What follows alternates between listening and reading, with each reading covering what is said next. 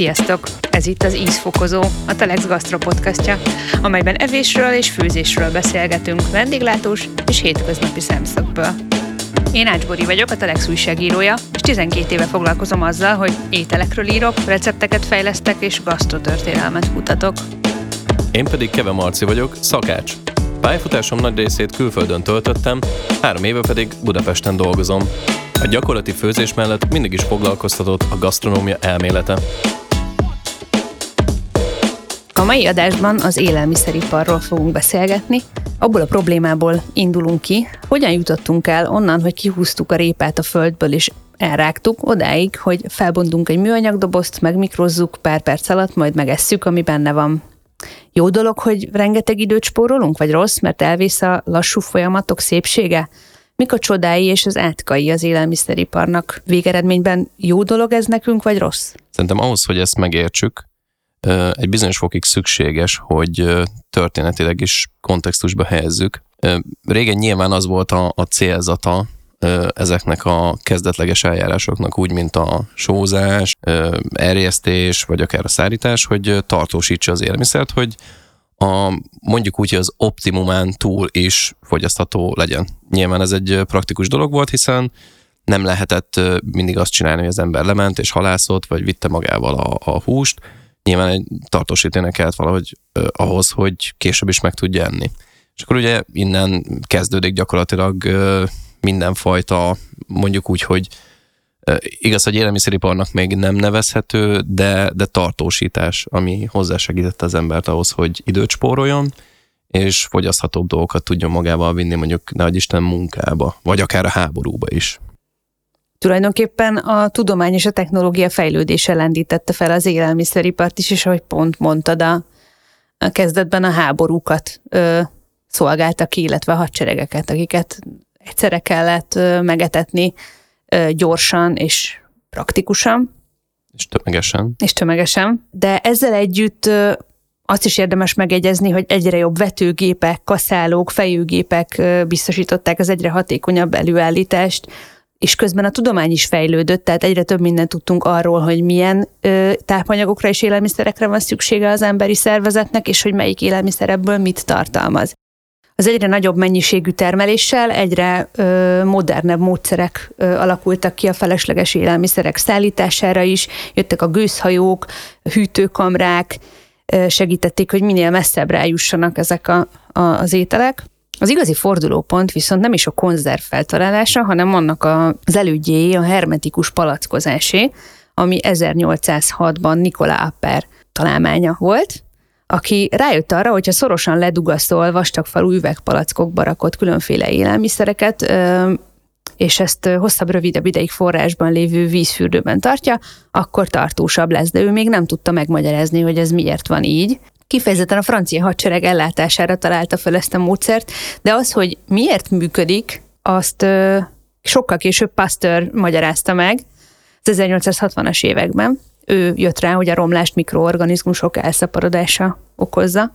Bár érdekes információ, hogy először a bort sikerült tartósítani ezzel a módszerrel, mégis a, a tejről ismerjük a nevét, hogy a pasztőrizálás az ő nevét őrzi, de először a bort tartósította. Ezt nem is tudtam.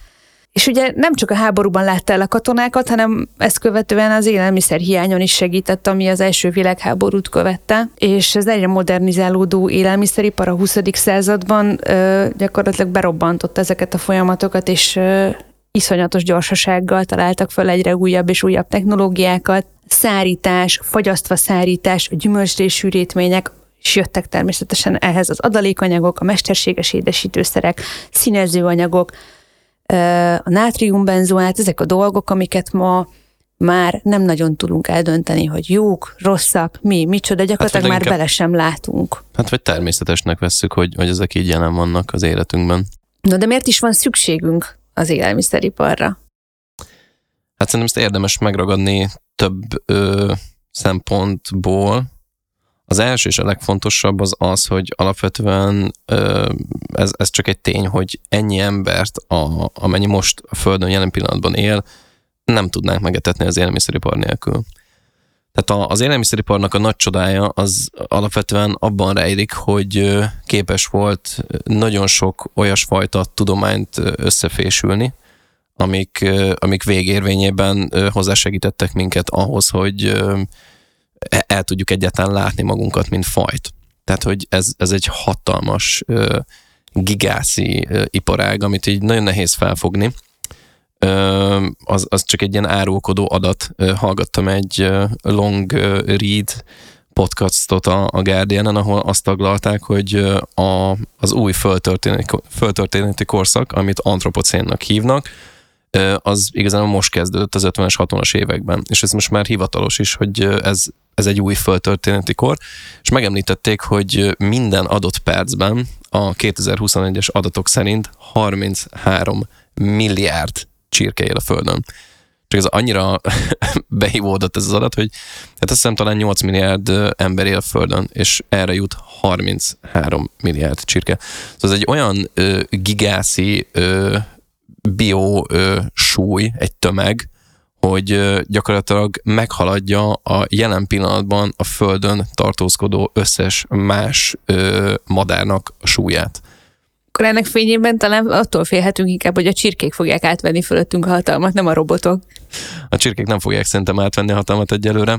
De az tény, hogy például ennél a beszélgetésnél az felismerült, hogy ilyen mennyiségű, ilyen tömegű, tehát ilyen biotömeg, ami bekerül ugye a földben, az már gyakorlatilag tehát régészetileg ugye egy, vagy föltörténetileg a, abból a rétegből ki, kivehető, hogy, hogy akkor ennyi minden élt a földön. Tehát, hogy ilyen lábnyomot hagyunk csak azzal, hogy étkezünk. És ugye ez elsősorban az élelmiszeriparnak a mondjuk úgy, hogy a vívmánya. A második nagyon fontos dolog ugye, hogy szerintem a régi módszerekkel, ahogy eredetileg az emberek ellátták magukat a, a gazdálkodással, a, a, azzal, hogy ugye kis csoportok láttak el kisebb csoportokat élelemmel, ezt így ebben a formában nem tudnánk csinálni, mert nem lenne rá időnk. Tehát ugye az történt, hogy régen mondjuk tételezzük fel a népességnek a 20-30 százaléka csak azzal foglalkozott, hogy élelmiszer, élelmiszert állított elő. Most már ugye, hogyha személyre visszavezetjük, akkor mondjuk egy ember alapesetben mondjuk ezer másik embert el tud látni az élelmiszeripar, tehát a gépek meg a folyamatok segítségével. És ez egy óriási vívmány. És gondolj bele, Bori, hogy ha minden nap ki kéne menned, és le kéne szedned az almát, meg kéne tetni a csirkéket, akkor nyilván nem maradna idő arra, De hogy... ahhoz, hogy leszedhessem az almát, ahhoz gondoznom kellene a fát, Így a földet, van. figyelnem kellene az időjárást. Szóval mindent egybevéve írtózatos mennyiségű időt, meg energiát spórol meg nekünk az, és egy olyan fokú kényemet az, hogy, hogy, hogy bemegyünk a boltba, és veszünk egy zacskó mirelit borsót, vagy egy, egy üveg kólát, vagy teljesen mindegy, hogy miről beszélünk, hogy gyakorlatilag el is felejtettük azt, hogy milyen volt eredeti állapotában az adott alapanyag, vagy bármi, amit megvettünk. Jó példa erre az, hogy valamikor nem régen vettem teljesen hagyományos kezeletlen tejet a piacon, hazahoztam, és a gyerekeim reggel kakaót készítettek maguknak, és szóltak, hogy hát ez a tej ez nem jó, mert ilyen darabkák vannak benne, meg furcsa az állaga, nem értik, hogy, hogy ez micsoda, és akkor mondtam nekik, hogy hát ez az igazi tej. De ők ugye azt szokták meg, hogy a tej az dobozból jön, az homogén, az állaga teljesen egységes, nincsenek benne darabok, tehát gyakorlatilag a természetellenes számukra természetes. Így van. A, szerintem mi vagyunk az a, az, hát valószínűleg nem az első generáció, de a, az én fejemben már úgy élnek bizonyos ö, ilyen élelmiszerekkel kapcsolatos emlékek, amik már gyakorlatilag iparilag előállítottak voltak, Szerintem az első ilyen igazán élénk ö, élményem, amilyen élelmiszeriparhoz kapcsolódó, hogy volt kiskoromban egy ilyen icike-picike, a tejfölös doboz méreténél mondjuk mit 20-30 százaléka kisebb kis valamicsoda, és ugye ugyanúgy le kellett szedni a tetejét, és volt benne egy ilyen csokis krémsajtos valami csoda. És akkor én gyerekként azt, azt írtózatosan szerettem, és így, így teljes extázisban voltam attól, hogyha kaptunk olyat. Valószínűleg, hogy valamilyen hulladék valami csoda lehetett egy utólag belegondolva, de mégis az egy gyerekkori élmény számomra. És sok-sok évvel azután fedeztem fel amúgy, hogyha az ember ilyen gyakorlatilag mackós hajtot összekever egy kis csokival, akkor, akkor lesz ilyen íze. És ez egy ilyen tök nagy döbbenet volt, hogy jé, hát hogy ez, ez ilyen, de ez egy ilyen bennünk élő élmény. És nyilván ehhez fogunk viszonyítani minden mást.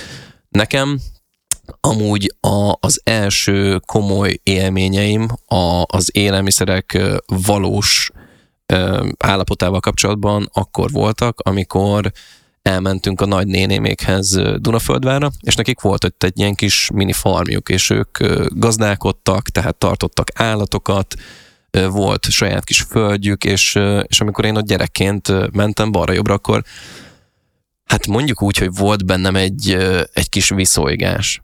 Tehát nem nagyon tudtam hova tenni azokat a, az illatokat, azokat az ízeket, a, a, amik így akkor voltak, holott voltak épp az a dolgoknak a valódi illata volt, a földnek az illata, a, a nagyon enyhén, egy icipicikét dohos alma. Ugye én addig ezt nem tapasztaltam, hogy hogyan tartósítják az almát.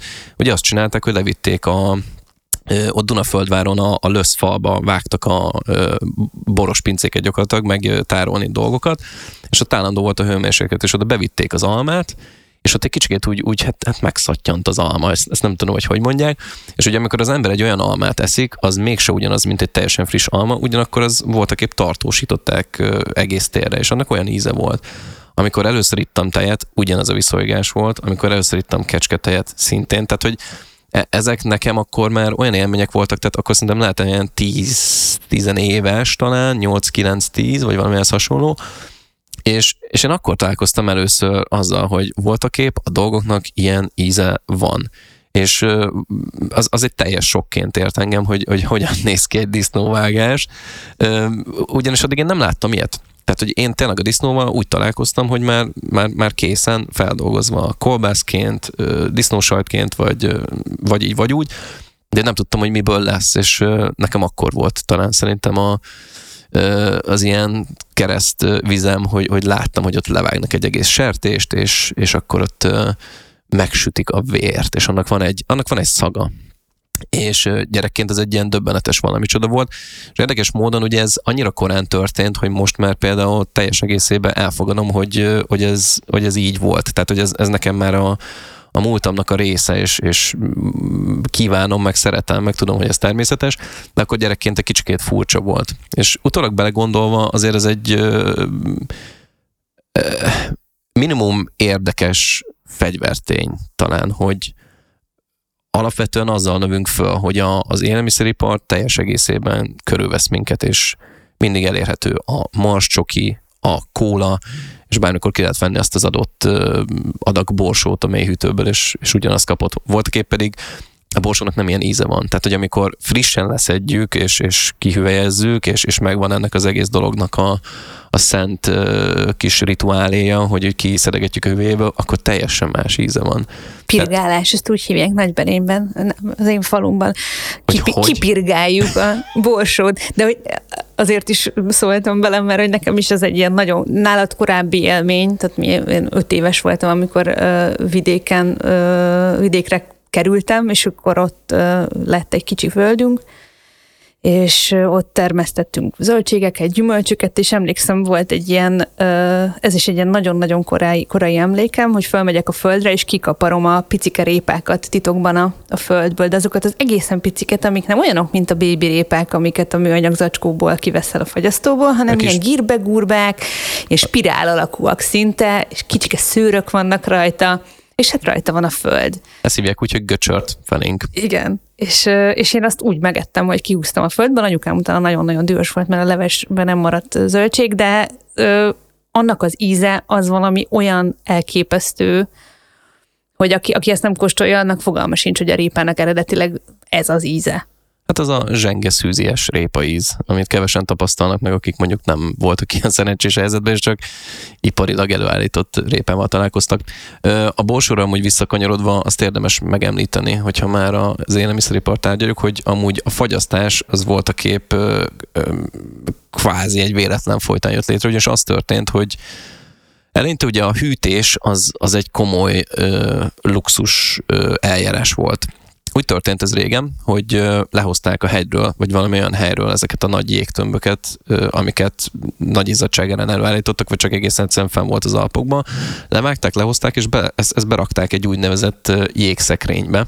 És érdekes módon ez a Magyarország 50-es, 60-as években ez egy teljesen bevált dolog volt, hogy volt ugye egy, egy, egy szekrény, amiben be tudtál rakni egy darab jeget, és ugye az hűtötte ezt a, azt az egészet. És a hűtők azok voltak épp később jöttek be, tehát ez bőven egy ilyen második világháború utáni elemény, hogy ennyire könnyen hűtetőek ezek a kisebb helységek, de hogy a fagyasztás az egyáltalán nem volt evidencia, illetve az se, hogy mirelitként, tehát azaz fagyasztva tároljunk dolgokat. Azt viszonylag amúgy kevesen tudják, hogy a Mirelit egy márkanév, amelyet a mezőgazdasági ipari részvénytársaság hozott létre, és a Mirelit szó, egy mozaik szó, amely a mezőgazdasági és ipari RT és elit rövidítésekből ered.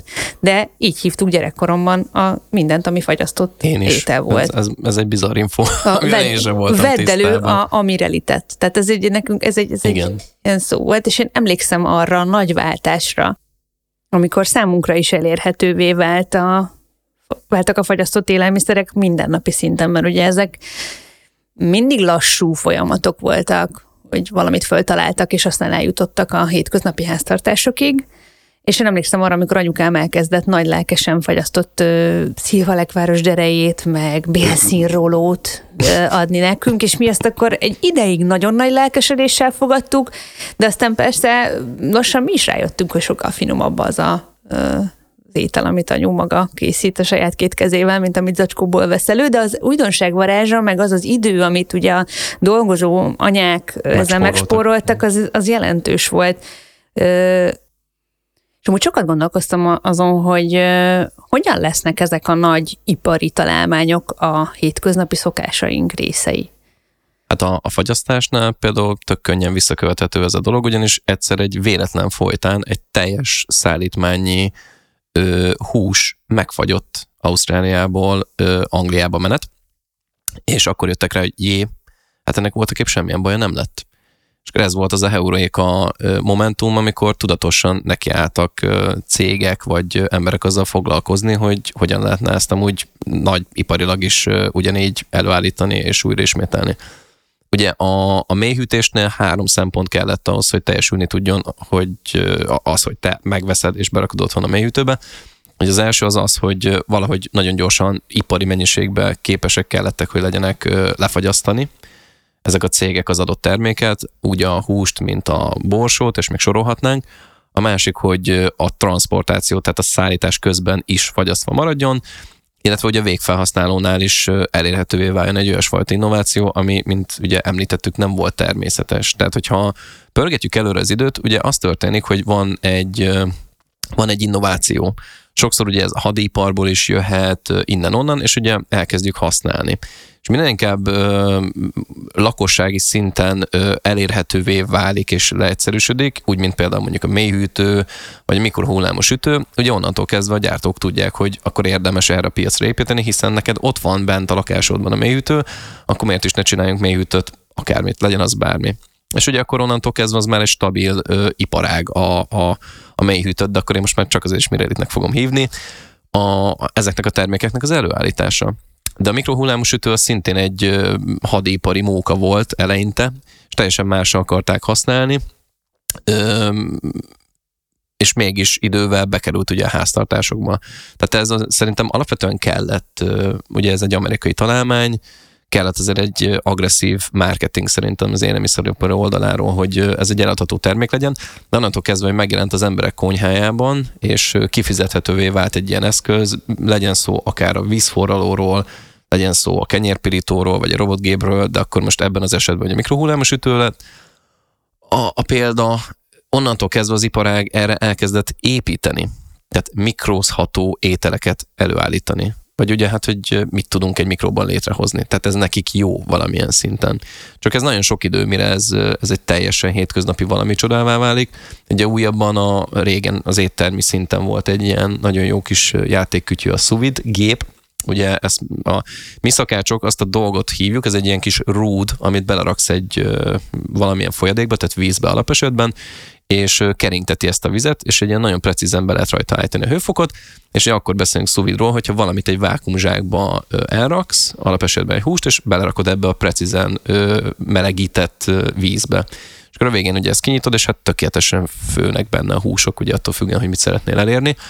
Ez régen csak és kifejezetten az éttermeknek a munkája volt. Egyszer olvastam egy interjút egy, egy híres magyar séffel, és ő mondta, hogy eleinte ezek ilyen milliókba kerültek, tehát ilyen egészen abszurd áron adták ezeket a dolgokat, most meg már az ember bemegy valamelyik bevásárló láncba, és, és meg tudja venni pár ezer forintokért. De érdekes módon azért nem lett a mindennapi háztartások része a szuvidálás, sőt, már az éttermekben is megy ki a divatból, szóval, hogy csak azt akarom ezzel mondani, hogy nem feltétlenül ö, jön le a hétköznapi konyhában minden egyes ipari ö, innováció. Szerintem azért itt van egy kicsikét egy olyasmi is, hogy elmegyünk a falig, tehát hogy, hogy akkor mindent is mikrózunk, mindent is fagyasztva veszünk, mint hogy nálatok is ugye történt, hogy anyukád ugye még a derejét is, meg a, a bélszín rolót is megvette, de hogy mostanra azért alapvetően kialakult egy mondjuk úgy, hogy kultúrája annak, hogy mi az, amit érdemes fagyasztva tárolni, vagy fagyasztva venni, és mi az, amit nem. De most ugyanezt szerintem igaz egy kicsikét erre az ilyesfajta innovációra is, hogy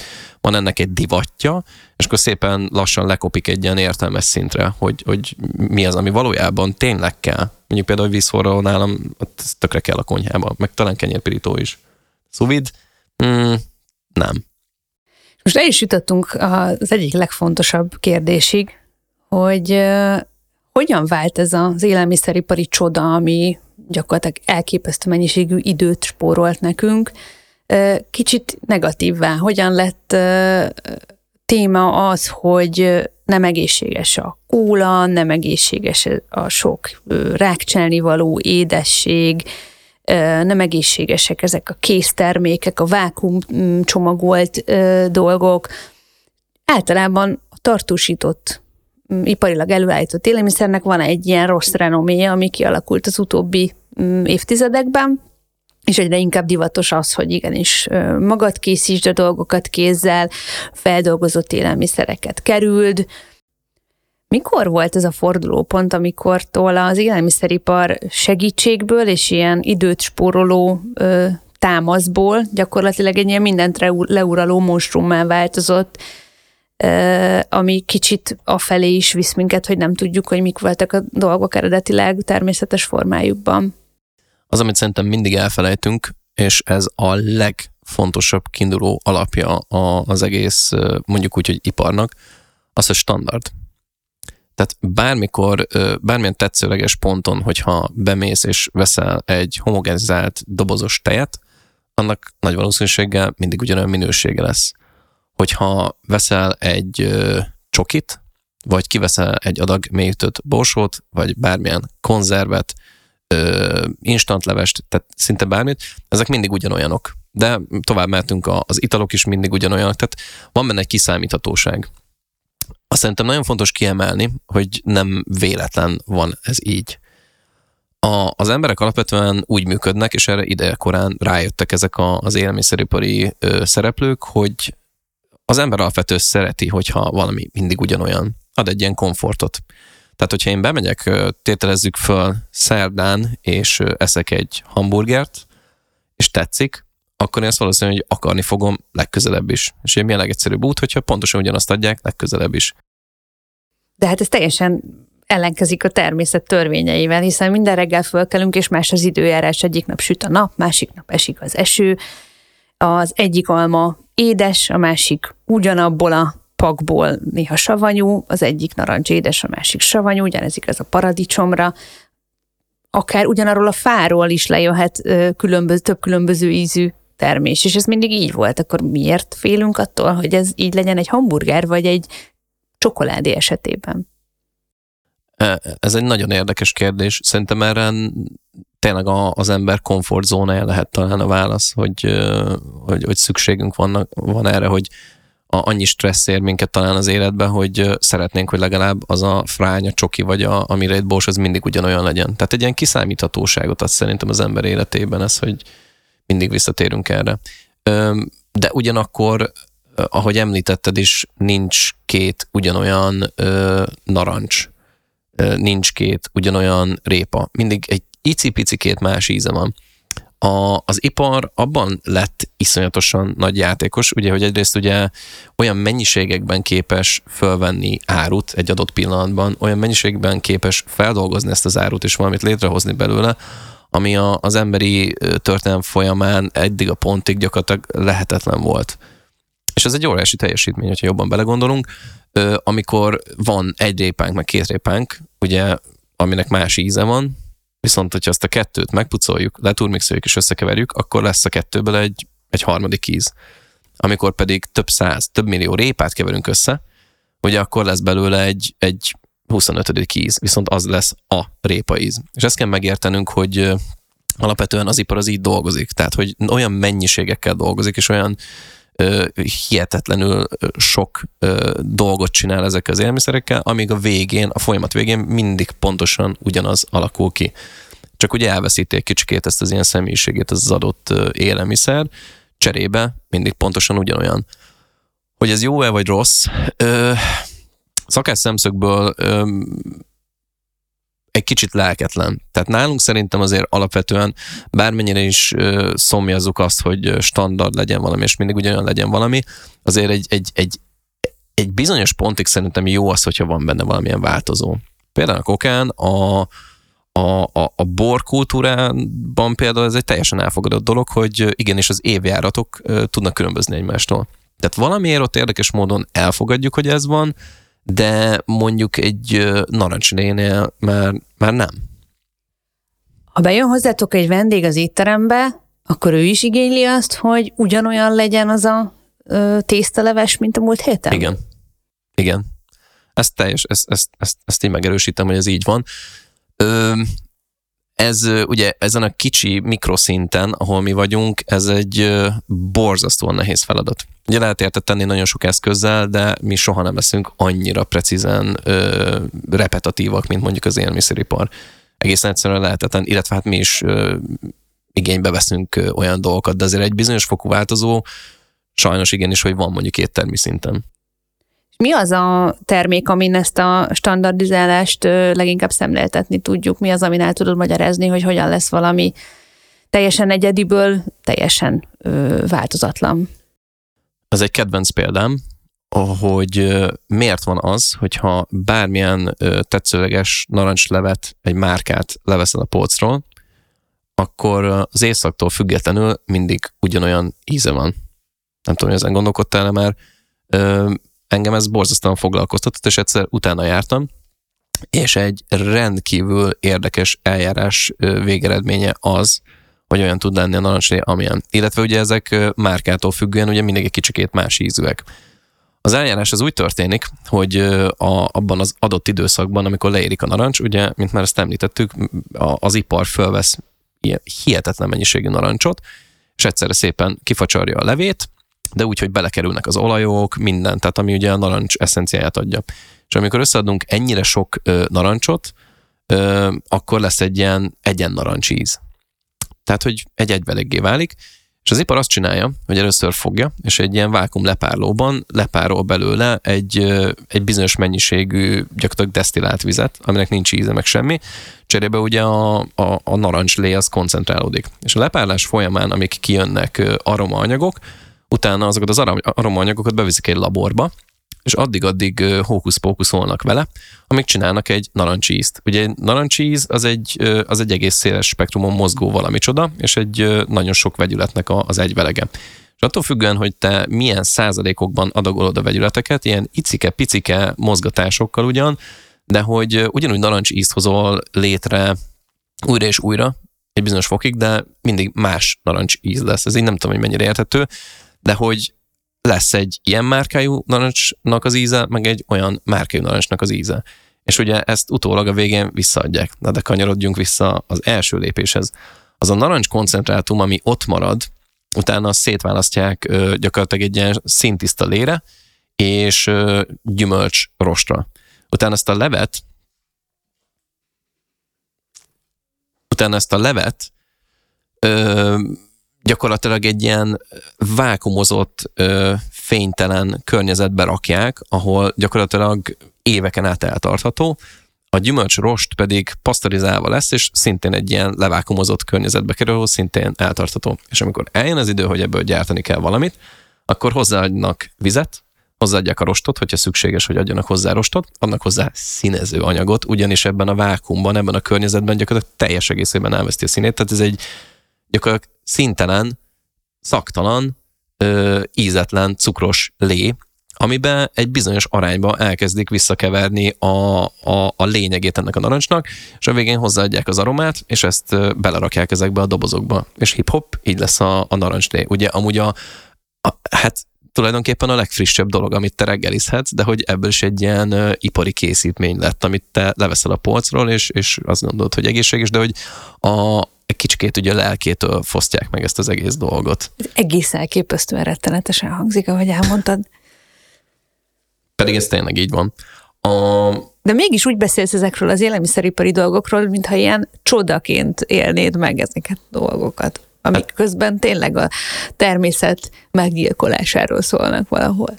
Azért az fontos kiemelni, hogy ez, ezek mögött nagyon komoly mérnöki munka és nagyon komoly ö, gondolkodás van, nagyon sok, tehát élelmiszerbiztonsági szempontból, és még sorolhatnánk. Tehát amit nem említettünk ugyan, de amit ez az ipar adott nekünk, az biztonság. Tehát ezt, ezt mindig elfelejtjük, de hogy ez, ez egy olyasfajta biztonság, amivel megint csak az emberiség a története folyamán nem találkozott. Tehát ez egy olyan fegyvertény szerintem, hogy te tök biztonságosan le tudsz venni egy nansát, és tudod, hogy nem lesz biztons... rossz szóval. A biztonságot itt úgy érted? Igen, ezt akartam Igen, kérdezni, hogy, hogy nem azért... leszel tőle beteg. Így van. Régen azért ez egyáltalán nem így volt. Tehát, hogy akkor sokkal inkább követtek az emberek amúgy ö, ilyen, ilyen szokásokat, vagy babonákat, ne Isten vallási törvénykezést az étkezés folyamán. Tehát volt egy ilyen öröklött kultúra ezeknek. Ugye itt az ipar azért rakott mögé egy nagyon komoly rendszert, ami empirikusan bizonyítottan ugye biztonságosá teszi őket. A pasztorizéstől kezdve a nem tudom micsodán Tehát, hogy e, ezt azért mindenképp oda kell adnunk nekik, hogy, hogy ez egy komoly teljesítmény. De hogyan érte el azt az élelmiszeripar, hogy ezt a mesterségesen előállított narancsízt, ezt mindenki szereti, mert hogy azért a legtöbb narancslémárka az nagyon népszerű, de ugyanez igaz a paradicsom sűrítményekre, vagy minden másra. Ö, volt egy pont a, a történelem folyamán, az egy kicsikét homályba vész, én megpróbáltam egy kicsikét utána keresni, hogy ez mikor lehetett, nem tudjuk pontosan a, a dátumot, de azt tudjuk, hogy történt egy nagyon fontos lépés, mégpedig az, amit úgy hívnak, hogy Bliss Point. Ezt nagyon nehéz magyarra fordítani, úgyhogy most mi nem is fogunk vele megpróbálkozni, de voltak éppen azt jelenti, hogy minden egyes élelmiszernek, amit az ember meg tud enni, van egy olyasfajta optimuma, egy ideális állapota, amikor a megfelelő arányban, olyan egyensúlyban van minden jelen, ami az ember számára a lehető legkívánatosabb.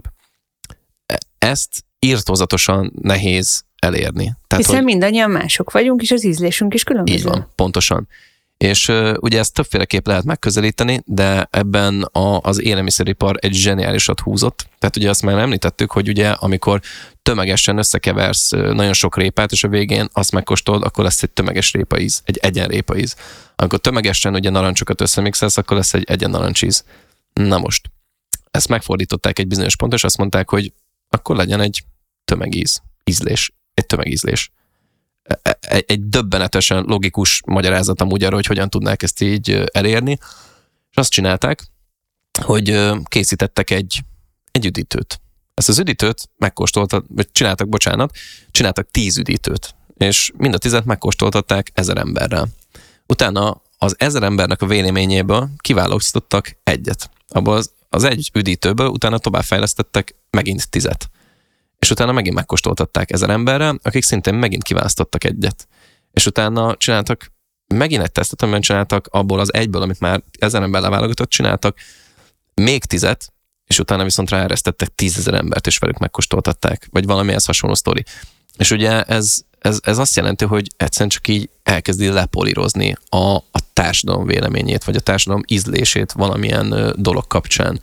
És ez addig-addig-addig megy ez a polírozás, amíg lehet, hogy neked vagy nekem ugyan nem fog tetszeni az adott narancsíz, viszont a társadalom 99.999%-ának viszont igen. És ugye itt meg is kell említenünk, hogy azért az élelmiszeripar alapvetően nem szeretetből dolgozik. Ezt mondjuk ki. Tehát ő nem a nagymamánk, aki a legnagyobb szeretettel sütögeti a rántott csirkét, ők bizony kőkemény profitért dolgoznak. Tehát az ő döntéseiket, a, a, az ő mozgástöröket alapvetően mindig is azt fogja meghatározni, hogy miből mennyi profitot tudnak termelni. És úgy tudnak profitot termelni, hogyha nagyon sok embernek ízlik az, amit előállítanak. Pontosan.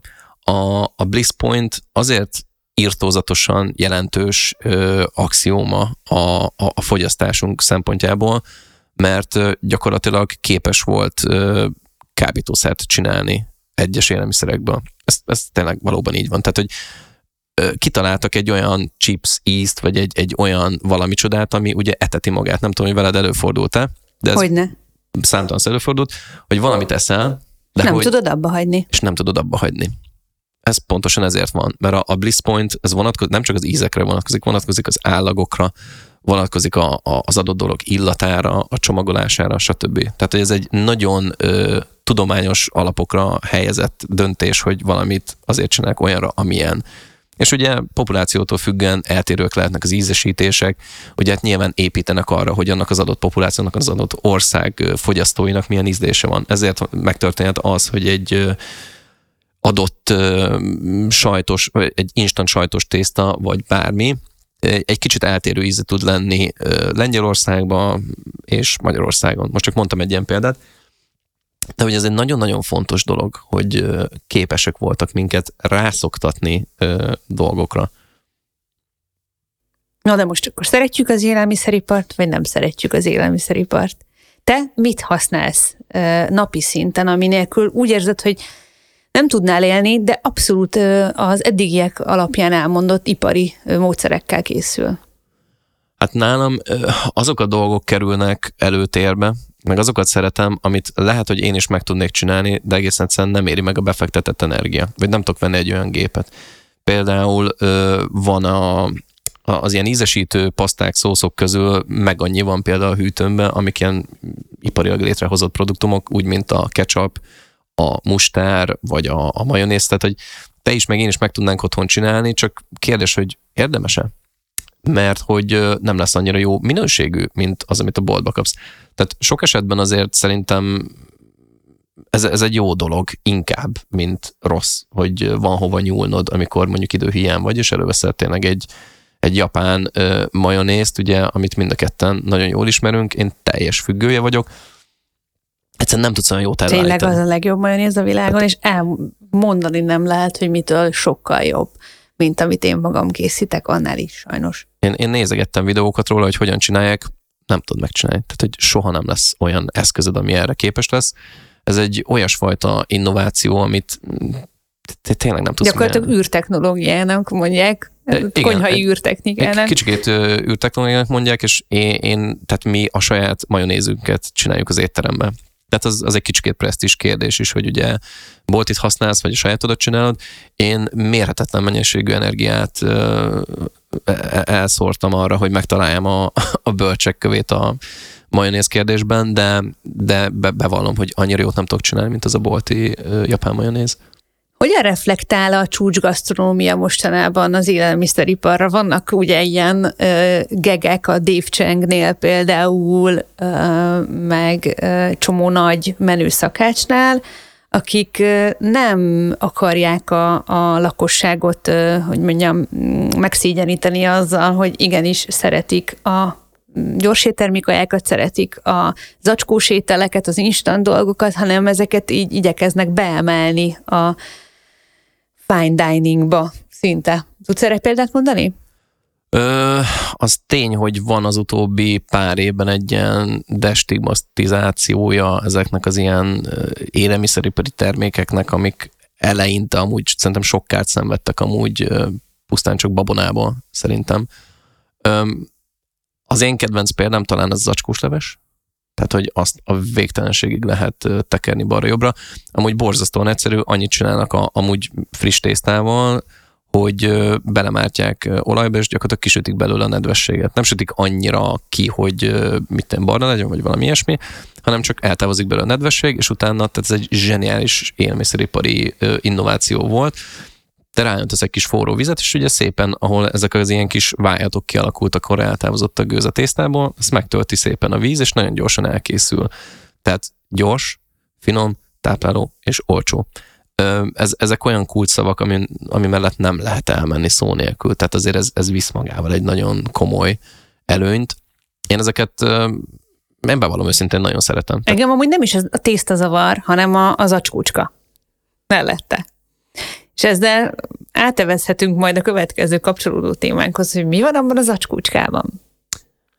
Az, az acskócskában? Az instant leves melletti. Tehát van a tészta, és van egy picike zacskó. Mi van benne? Hát uh, liofilizált zöldségek. És? Ami még hát, fontosabb? Só. És? Cukor. Kis olaj. De nagyon ki akarod csalogatni. Hát uh, írtozatos mennyiségű monoszódium glutamát van benne mononátriumglutamát szépen magyarosan. Ez a, az elsődleges ízfokozó, amit ipari mennyiségben elő tudnak állítani, és gyakorlatilag mindenben jelen van. Ugye ez is segíti a bliss pointot, hogy kialakuljon. Na de ennek egy külön adást fogunk szentelni, mert annyira fontos téma. Viszont van még egy dolog, minden adás végén szoktunk egy olyan receptet ajánlani, ami az aktuális témánkhoz kapcsolódik, ami most elég trükkös, mert hogy az élelmiszeriparról beszéltünk, és nem akarjuk feltétlenül azt ajánlani, hogy ipari termékeket egyenek minden napi szinten az olvasók. De mégis mi az, ami ö, a fejedben először megjelenik ö, az élelmiszeriparral kapcsolatban, és a hétköznapi konyhákban is megtalálja a helyét? Én azt szoktam csinálni, ez egy ilyen mocskos kis műhelytitok, hogy ha veszek zacskós levest, akkor külön szoktam venni a tésztát és a zacsit. A tésztát általában úgy szoktam használni, hogy csinálok húslevest, és arra, tehát hogy a, a tésztára az zacskós valami helyet rámerem a húslevest. Na de, ugye ott marad a zacsi. Ö, annak elég nehéz helyet találni, de egyszer láttam, ez szintén egy Dave Chang féle lelemény, hogy összekeverte tejföllel ezt a dolgot, és azt használta ilyen mártogatósnak. Ezt mindenkinek ajánlom a figyelmébe, az instant leveses ö, ízesítőt keverje össze ö, tejföllel, és használja a chipshez, tortilla chipshez, bármihez. Fantasztikus. Ezt én már próbáltam, és tényleg abba hagyhatatlan, de én amúgy ugyanezt szoktam csinálni, csinálni a tésztával, csak mizóleves szoktam hozzá készíteni, mert az szintén tulajdonképpen ugyanolyan instant, mint a... Bármivel, bármivel nagyon jó. Én, én, hogyha amúgy bajai lennék, de nem vagyok, akkor biztos, hogy halászlével csinálnám. Ez volt az Ízfokozó, a Telex Gasztronómiai podcastja. Köszönjük, hogy itt voltatok, tartsatok velünk legközelebb is. További szép napot nektek, sziasztok! A Telexen vannak még más izgalmas podcastjaink is.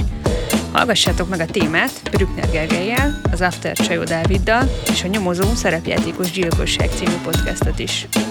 Podcastjainket a Telexen kívül megtaláljátok a Telex új podcastes YouTube csatornáján, Spotify-on, Apple-on és a Google podcastek között is.